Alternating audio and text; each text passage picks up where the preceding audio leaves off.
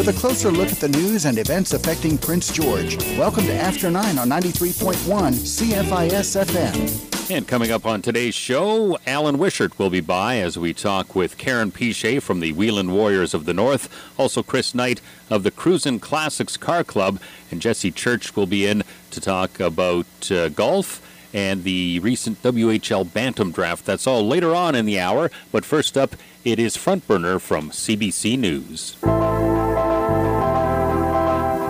Hello, I'm Jamie Poisson.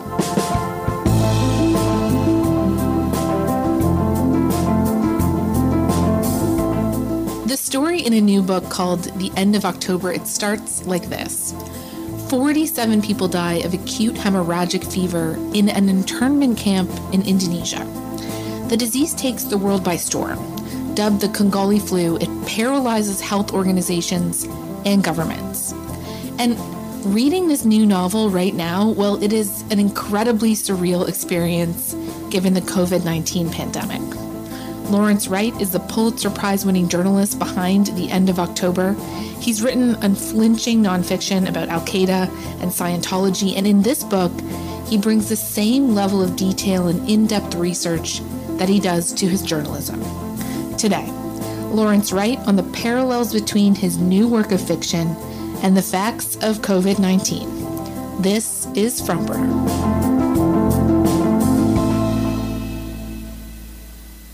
Hi, Lawrence. Thank you so much for making the time to speak with me today. We're so appreciative.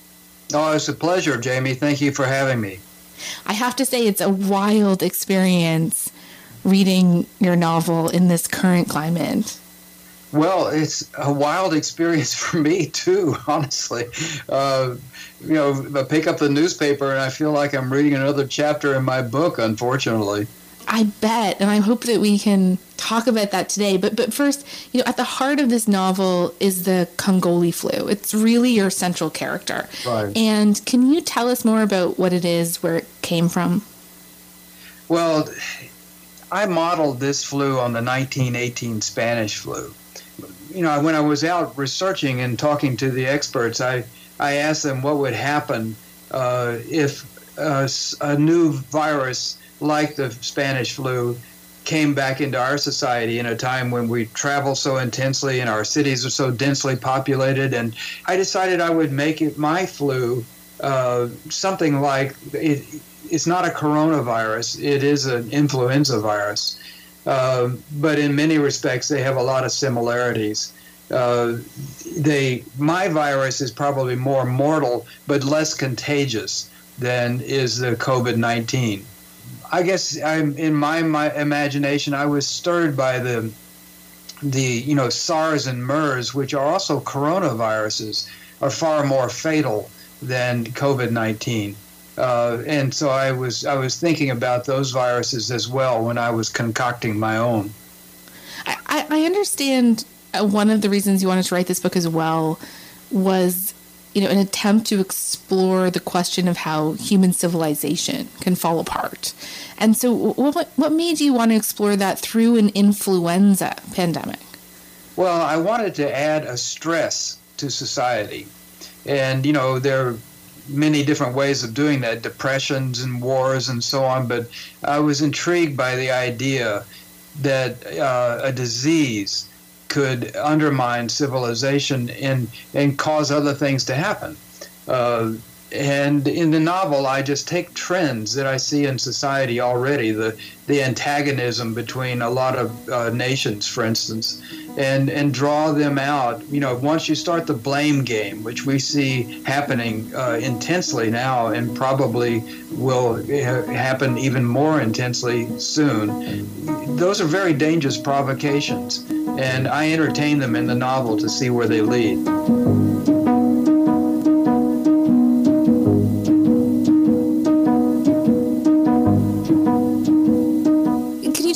More about that blame game that you're seeing now and how you think it could get worse? Well, diseases always come with stigma and blame.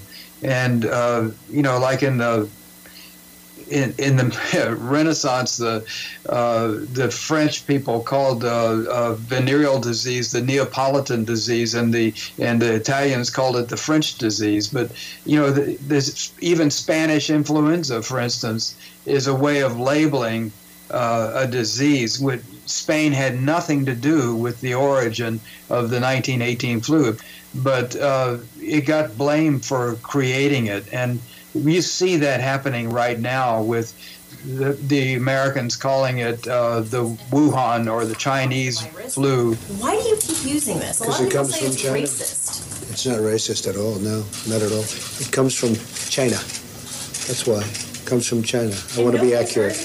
yeah, please, John. Please and uh, and the Chinese, the Russians, the Iranians are all saying it was something that was cooked up in an American bioweapons lab. Beijing has also pushed the narrative that the virus was brought to China by the U.S. military.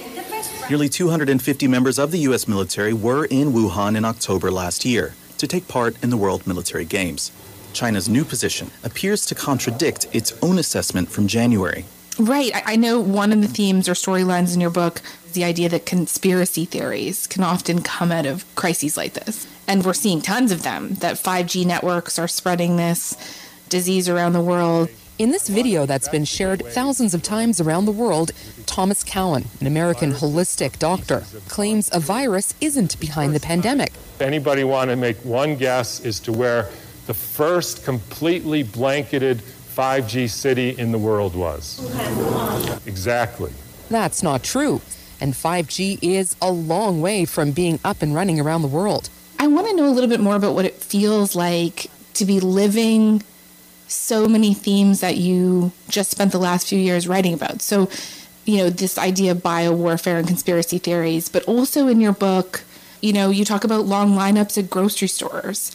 Uh, there is a um, very tense and eerie scene where the White House is being briefed on the seriousness of the situation, and they're being told that there isn't a vaccine yet. There are no, not enough ventilators. What has it been like for you watching this pandemic as, as someone so steeped in this for the last, I would imagine, several years? It feels like there's so much yeah. research in this book when I started writing the, the novel, I, I created a calendar uh, on my computer. And actually, I set the year 2020, um, not for any particular reason. I, and I don't give dates in the book, but in my imagination, it happened this year. You know, 1918 started, the flu started in the spring. So this one started a little earlier uh, it started in actually I think the first case, the very first case was in November in in China, and it wasn't announced until New Year's Eve, but it didn't really get hold. Uh, it take a good hold until January and February. On January 21st, when Washington State reports the first coronavirus case in the United States, within a week, the CDC confirms Illinois, California, and Arizona also have cases. So it was a little uh, ahead of the Spanish flu and also of my flu. But in many respects, they march along uh, pretty much on the same timeline. And uh, so I you know, I, I'm curious about whether that will continue. I mean, I, I, I don't. I'm a little sick of the coincidences because it turns out really badly in my novel, and I hope it doesn't go that direction. It does, I will say, turn out. It, the ending feels quite bleak. Now, I know that you spoke with epidemiologists, immunologists, microbiologists, you know, security experts, vaccine experts, public health officials for this book. And, you know, speaking with all of these experts, how have those conversations informed your own understanding of what's happening? Is there anything that really sticks out to you as you watch this pandemic develop today? Yes, because, you know, almost everybody I spoke to, all the experts, I, you know, would ask them, you know, what would happen if, you know, one of these pandemics came along like 1918. They all had been spending their entire career asking themselves the same question. And they all knew that it was going to happen. They just didn't know when. Right. What are all these experts telling you about their thoughts on government response here? Are they feeling like the preparedness is worse than what they thought it was going to be? How, how are they reacting? one thing that is a common note is the dismay uh, at the stumble, the Centers for Disease Control and Prevention, which has always been a jewel uh, in you know the, the, the government bureaucracy. It was one of the most distinguished distinguished agencies in our government, and to see it stumble so badly and really place the nation's health at peril because of their failures. Now, Governor Andrew Cuomo is set to deliver another update on the ongoing coronavirus outbreak. The CDC, I believe, was slow to begin with. They were not ready for this. They should have been ready for this. CDC, wake up, let the states test, let private labs test. Uh, this has been very dismaying, and I think it's track. You can track it back you know, lack of leadership no doubt has something to do with it. But, you know, it's been handicapped by budget cuts. And uh, it's not just the Centers for Disease Control. You know, inside the White House, uh, at the National Security Council, there was a pandemic response team uh, which was one of the very first things that the Trump administration uh, eliminated when it came into office. And the officials that were working in that office left this administration abruptly, and the officials that worked in that office said that you that the White House lost valuable time because that office wasn't disbanded. What do you make of that? Well, I just think it's a nasty question. Uh, and when you say me, I didn't do it. That's the team that would have been leading the response uh, to this uh, pandemic, but they're not there. So yeah, we it's very dismaying for people who work in public health to see the way in which the administration has stumbled. And of course, it's not just America. Many countries are are, are facing real difficulties in coping with this virus. But this is a time when you see what kind of society you're actually living in.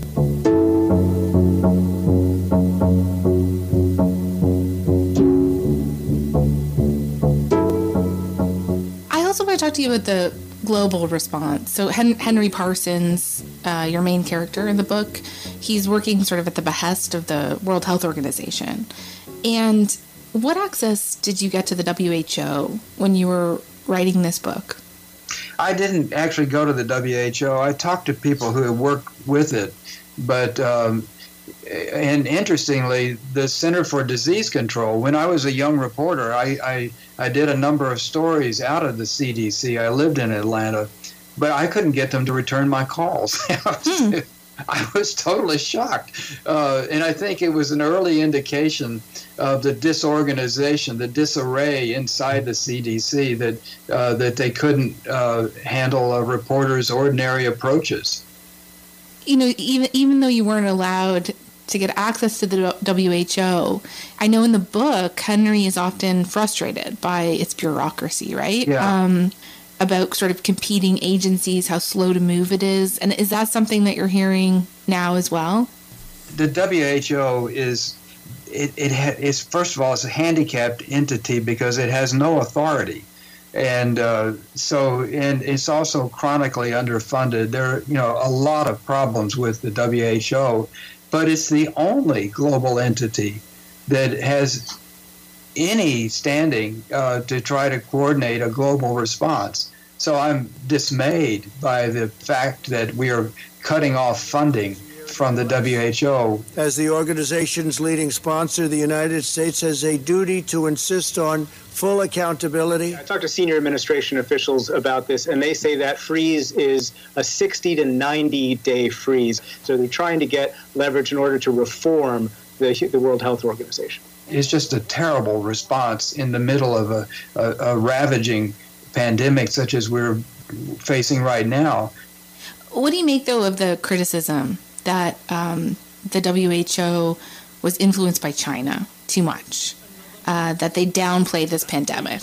On January 14th, China is still telling the WHO they have not seen human to human transmission. That day, the WHO echoes China's message. The WHO uh, was influenced by China, but on the other hand, uh, it's it's in this the WHO is in the position of a, being a, a, supplicant, not an authority. Now, Michael Ryan, he's the direct, executive director of the WHO's emergency program. The international health regulations is a framework negotiated by 194 countries.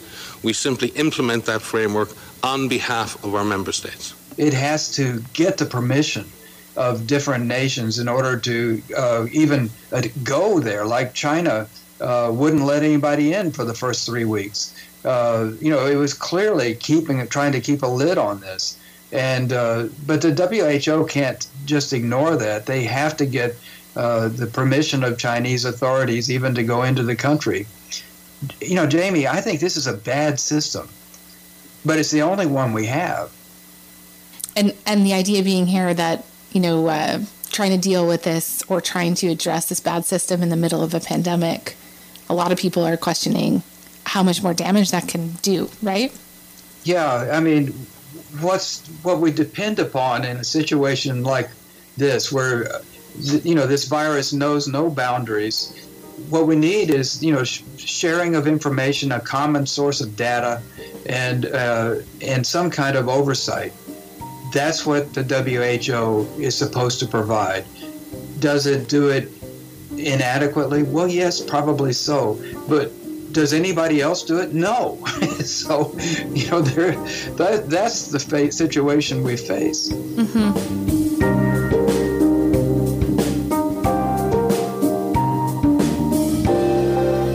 That's part one of this morning's Front Burner from CBC News. You're listening to After 9 on 93.1 CFIS FM keeping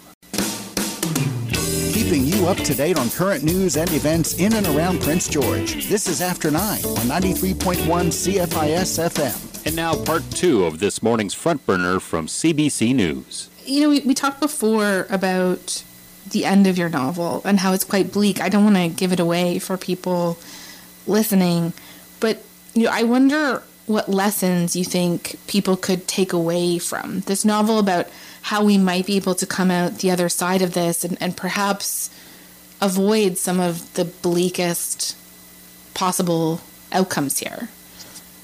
Well, you know, I've been looking back in history, uh, trying to guess, you know, how how will we change because of this? Because we are at a kind of civilizational reset.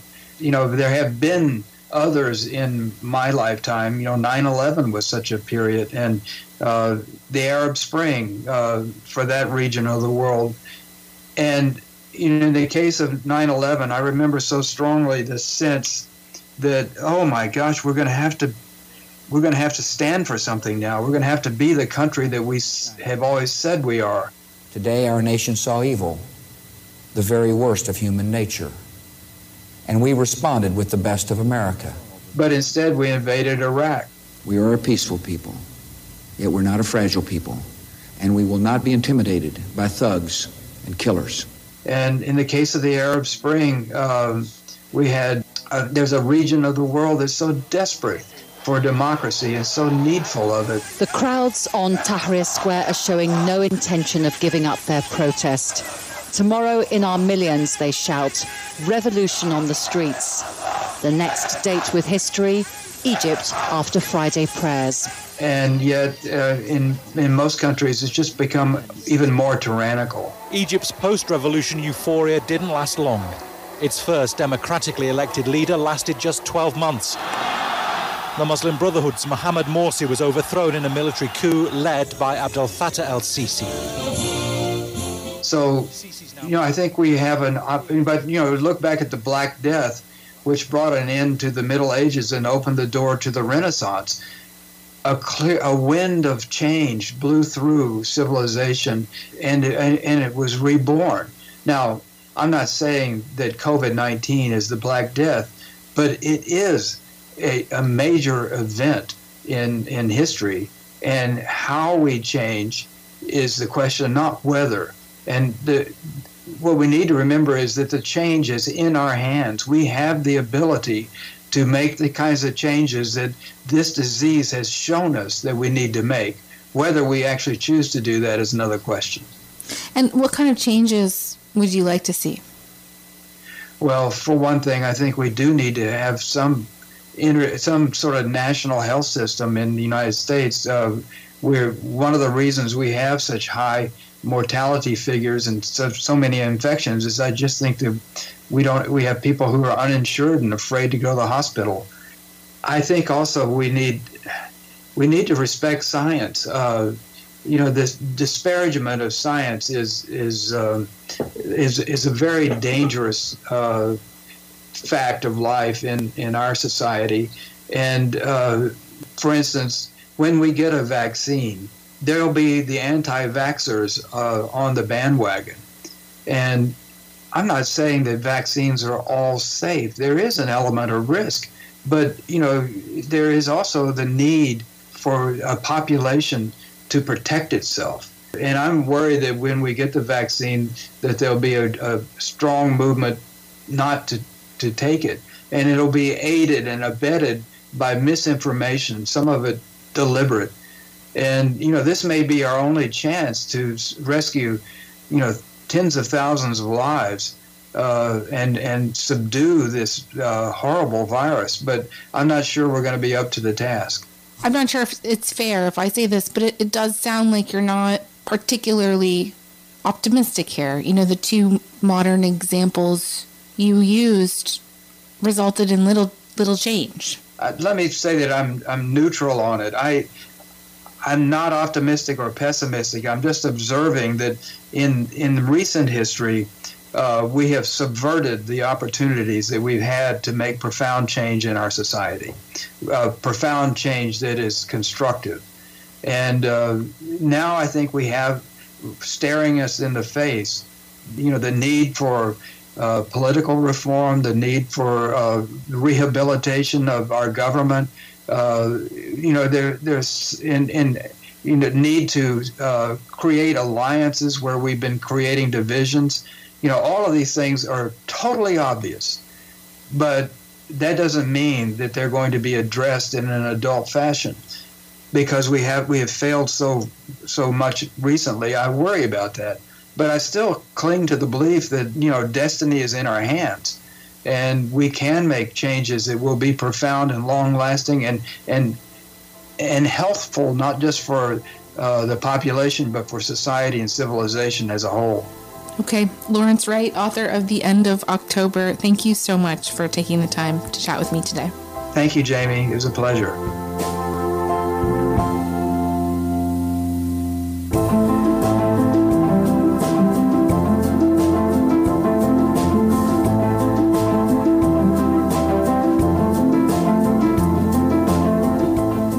Wright's novel, The End of October, is out today, and you can buy it wherever you buy your books.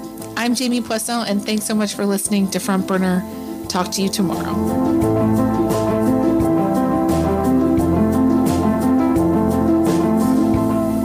Front Burner is a production of CBC News. Front Burner can be found on the CBC Listen app or wherever you find your favorite podcasts. It's after 9 on Prince George's Community Station, 93.1 CFIS FM. And now an interview Alan Wishart did with Karen Piche of the Wheeling Warriors of the North last Thursday evening. And first up, Alan asked her about the uh, process on how they uh, realized this year's event was not going ahead.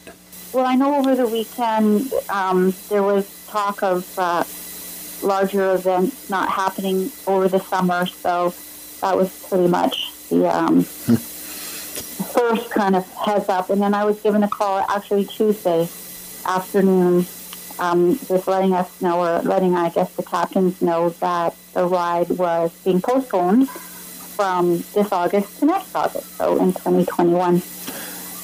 Okay, so there won't be a ride to conquer cancer this year. No, no, that's right. That's right. Okay, so now, when you got the official word, what was your first reaction? Um, I wasn't surprised because you know I have been following the news and um, you know, listening to the reports daily. Um, and that's, you know, not surprised, sad, I guess would be another word. Mm-hmm. Um, you know, a lot of us, I can speak probably for everyone on the team, we are all looking forward to this event. Um, you know, it was it was a bit of a letdown, yeah. And the other event, which I think you guys would have actually been having this weekend, obviously it was uh, canceled some time ago, was the big Yeah. gala dinner. Yeah. Our gala was set to go, um, well, it was supposed to be taking place April 25th, this Saturday. And uh, quite some time ago, of course, we knew that we wouldn't be holding our gala on um, April 25th. And we postponed it to an indefinite date. Uh, but since then, now we know that we're not actually going to be holding the gala uh, this year at all. It'll be postponed till next year as well. So you guys had obviously started training. The weather had just cleared up nicely. The roads were nice and bare, and then this happens. So what now? Obviously, you can't get together for your group rides even yet. No, we have. Um, well, I know that just this last maybe week, uh, people have been getting out on their bikes. Uh, they are all riding either solo or with their, you know, immediate family members. Um, I know that they're all observing the social distancing really, really well.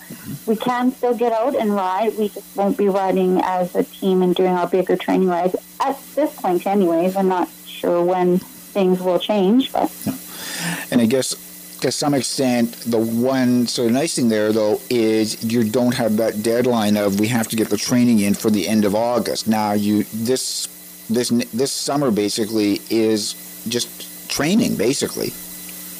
Yes, yes. Not as much pressure, I guess, to, mm-hmm. to be uh, ready to ride 250 kilometers by the end of August. So, yeah. yeah, we can take a little bit more of a relaxed approach for sure. Yeah. So now, how many people did you have on the team when the word came down? Because I know you guys are always adding. Uh, we were technically 84, and um, you know that's. I don't know how that's going to change over the course of the upcoming year. I mean, obviously, the weekend uh, dates are going to change from this year was August 29th and 30th, I believe, and next year is 28th and 29th. Okay. And, uh, you know, that being said, plans always do change. There could be someone, hopefully a wedding or something like that. Um, because I know this year's weddings are probably, you know, again, there's so many things that people were looking forward to that are not taking place, right? Yeah. So I'm thinking the people, when I first heard that it had been postponed, as you say, for a year, basically, uh, the people I sort of felt sorry for right away were obviously yourself, because I know how much work you put into it. But I was thinking also the people who were just coming into it for the first year this year, because they were probably already starting to look forward. Yeah, yeah, absolutely. I mean, the first time riders, uh, others that were, you know, in it for five years who are, who are going to be receiving their golden helmet this year. Um, you know, just, yeah, it is, it's, it's a, it's disheartening. So I guess the other thing that sort of works out a little bit is you do have because you know it's going to be a while before you'll be able to do any of the group rides or anything. So everybody gets the chance to just sort of sit back a little bit, do what their training is, just do it on their own and not have to worry too much about a schedule.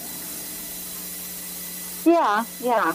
But we're, I- you know, I think the sad part really is missing out on that camaraderie mm-hmm. that you know we build as the summer month as we train throughout the summer leading up to the big ride. So I, I've yet to see how we're going to kind of I don't know tackle that. I do have a virtual meeting coming up this weekend uh, with the team, and I'm hoping that a lot of people get involved and tune in, and and we can get together on social media. and brainstorm, I think, a little bit. Yeah. Now, you were talking about the camaraderie that the team gets as you train together, but I know talking to you and other team members before about actually being on the ride itself, there's a real camaraderie that develops even just in those two days. Oh yeah, absolutely. I mean, because we all come together, we don't necessarily all come together while we're training throughout the summer. A lot of my riders don't necessarily reside in Prince George. Hmm. So we all, once we get down to the event in Vancouver, that is when the entire team comes together. I mean, I have riders from, you know, Kelowna, Kamloops, Vancouver, Golden, BC, etc., right? So, yeah. And I'm guessing that was possibly one of the other things that played into the organizers making the decision to make the call this week is to give people a chance to make other plans for that weekend. You know, because somebody may have had something else that they were thinking about doing. Again, they may or may not be able to do it by that time, but by, by that time, we might be able to hold larger group of things again.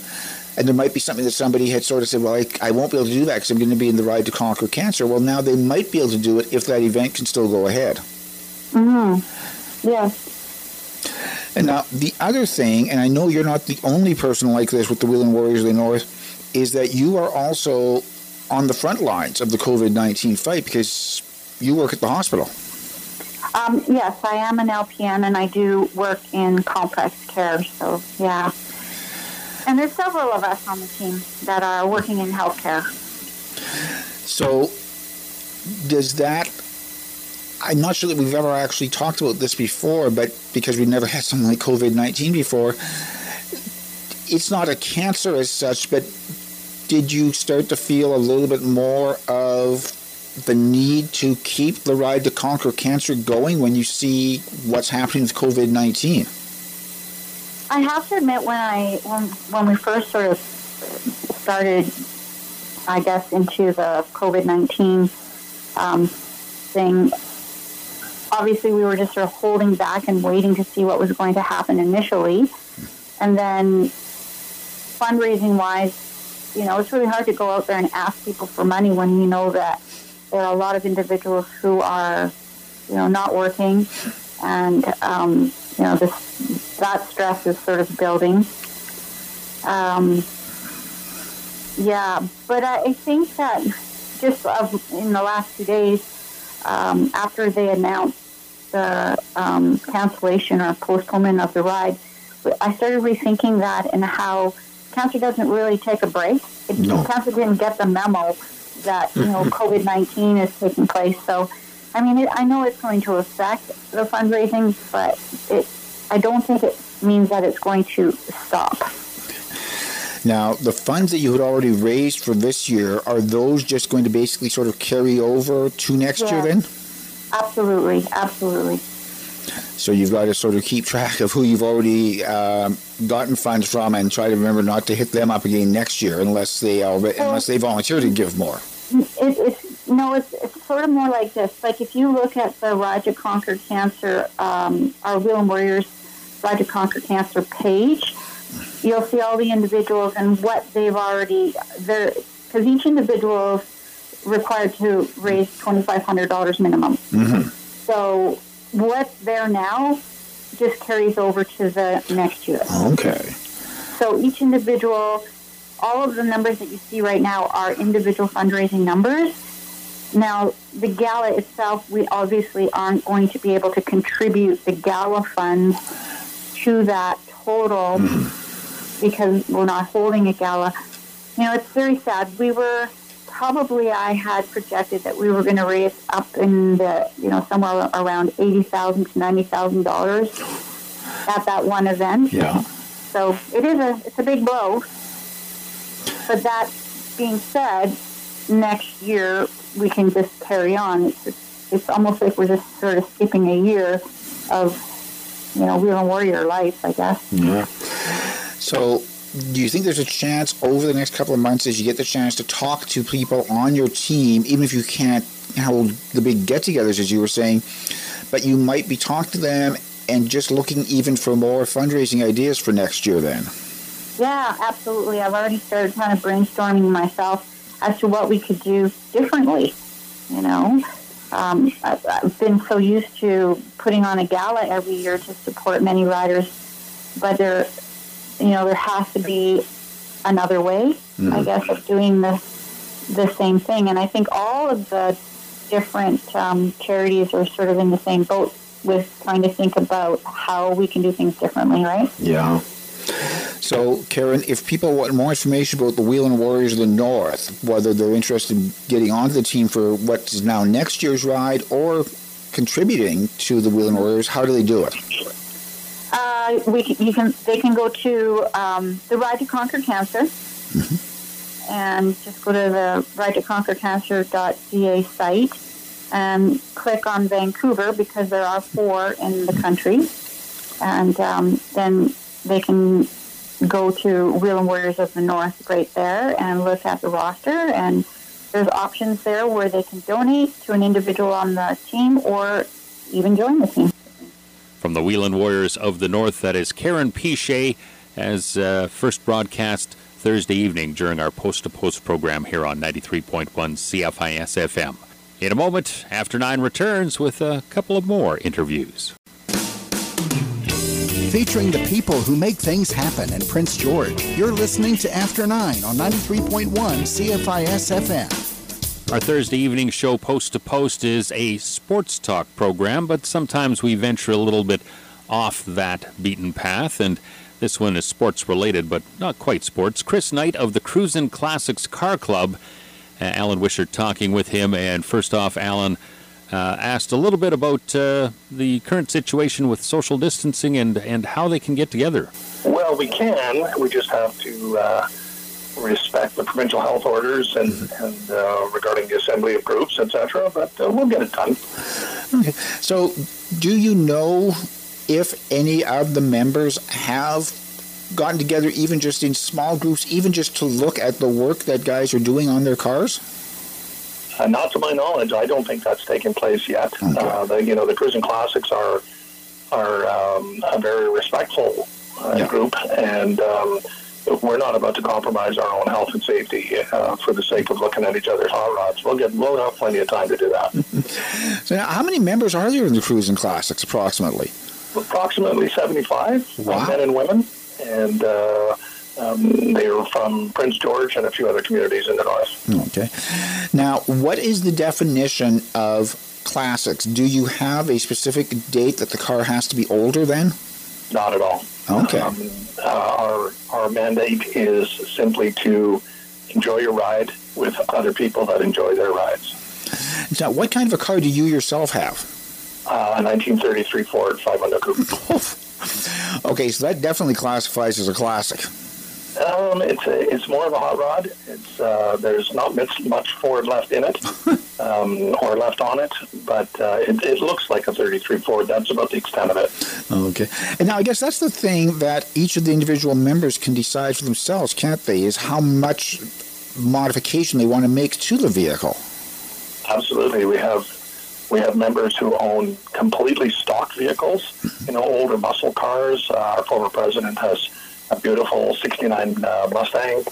And uh, we have people who have cars modified um, beyond um, most people's expectations, mine being one of them. And um, we have everything in between. Do most of the people that you, whose vehicles you've seen, though, try to do at least what you've done? Because you said you've modified your vehicle a fair bit, but it still looks like the original vehicle. Is that what most people try to do? Is whatever else they do make it look the same? Everybody has a different taste. Some people prefer trucks over cars, Chevs over Fords, stock over modified. Uh, we have people with with very new cars that have uh, a little bit of secrecy under the hood um, sometimes referred to as sleepers. And so we don't uh, we don't question or judge anybody's taste. We welcome everybody. So now, obviously, this would not happen right now because of social distancing. But have there ever been any fights between members of the club discussing Chevys and Fords and stuff like that? Nothing serious. No, um, we poke fun at each other, and uh, and it's all historical. You know, no different than than. Uh, and you drive a Ford every day to work, and I drive a Chev every day to work. It's the same with the Hot Rod crowd. Mm-hmm. We we totally respect everybody's everybody's decision to purchase and modify or not modify whatever they purchase.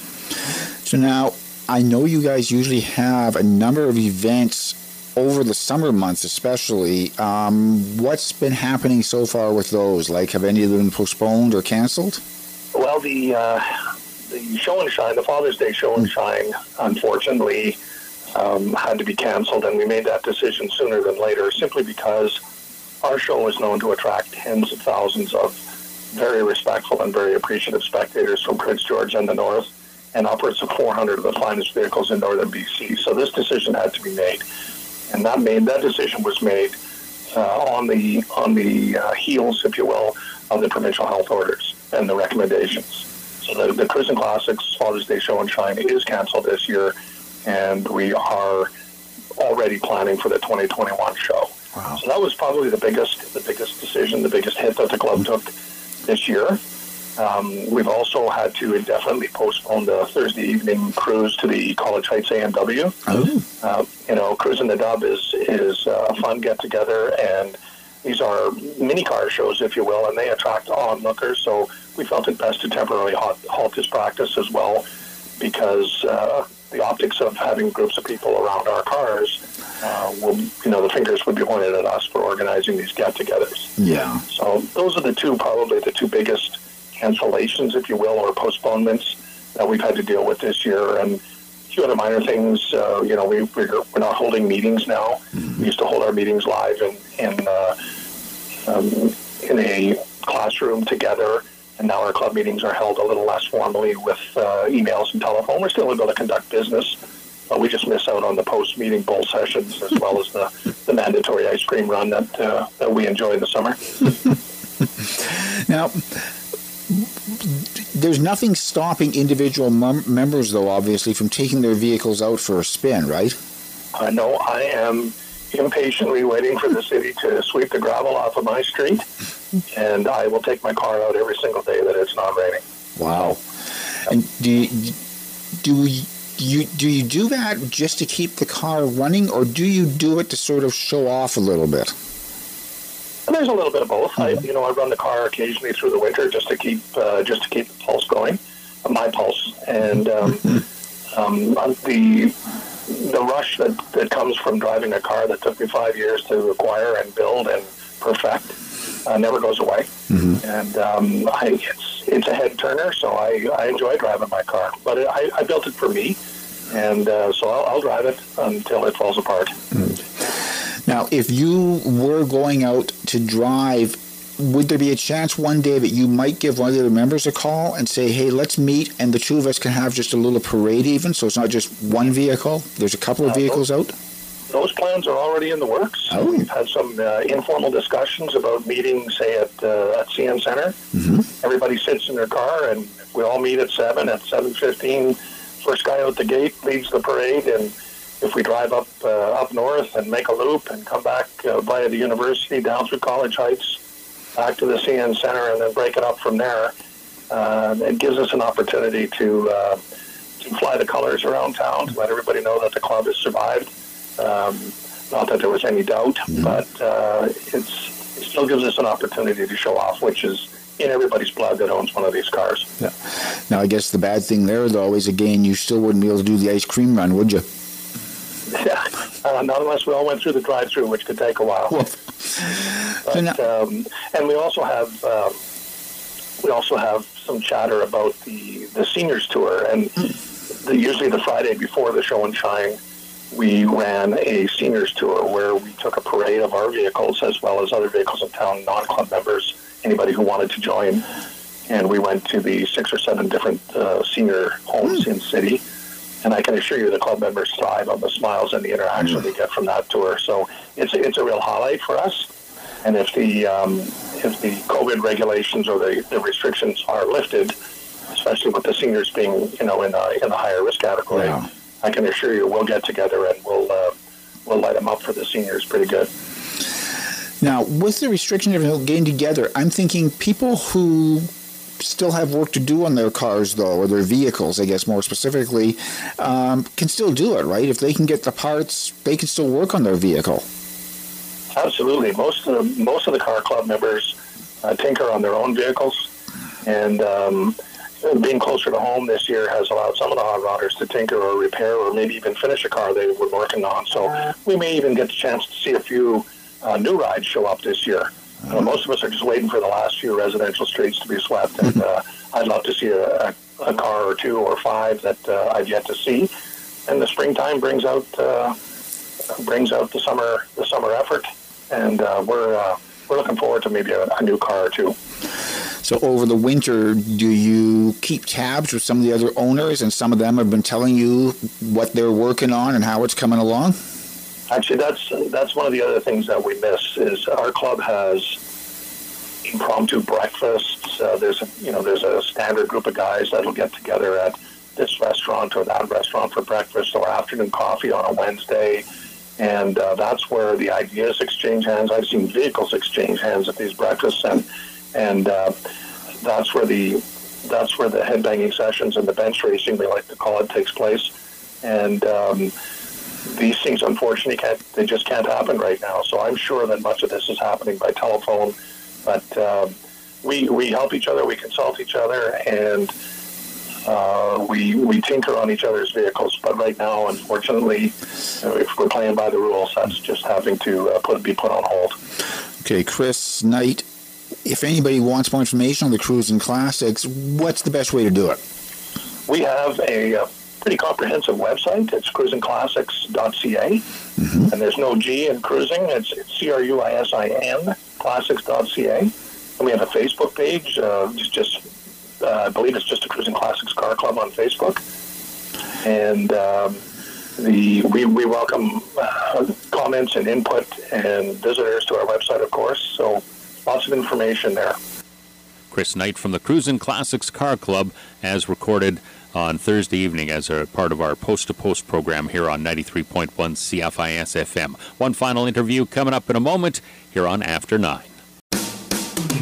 Thank you for tuning in and staying tuned to After 9 on 93.1 CFIS FM. And our final interview this morning is with Jesse Church, who called in on Thursday evening to talk a little bit about the WHL Bantam Draft. But he is also the golf pro up at Aberdeen Glen. So, first off, we uh, asked him about the opening of Aberdeen this year. So, driving range is going to open this weekend, 9 o'clock. Okay. On Saturday. Um, restaurant, we will announce um, times on that uh, kind of tomorrow, um, just as we figure out whether we're going to go at uh, 10 or 11 o'clock.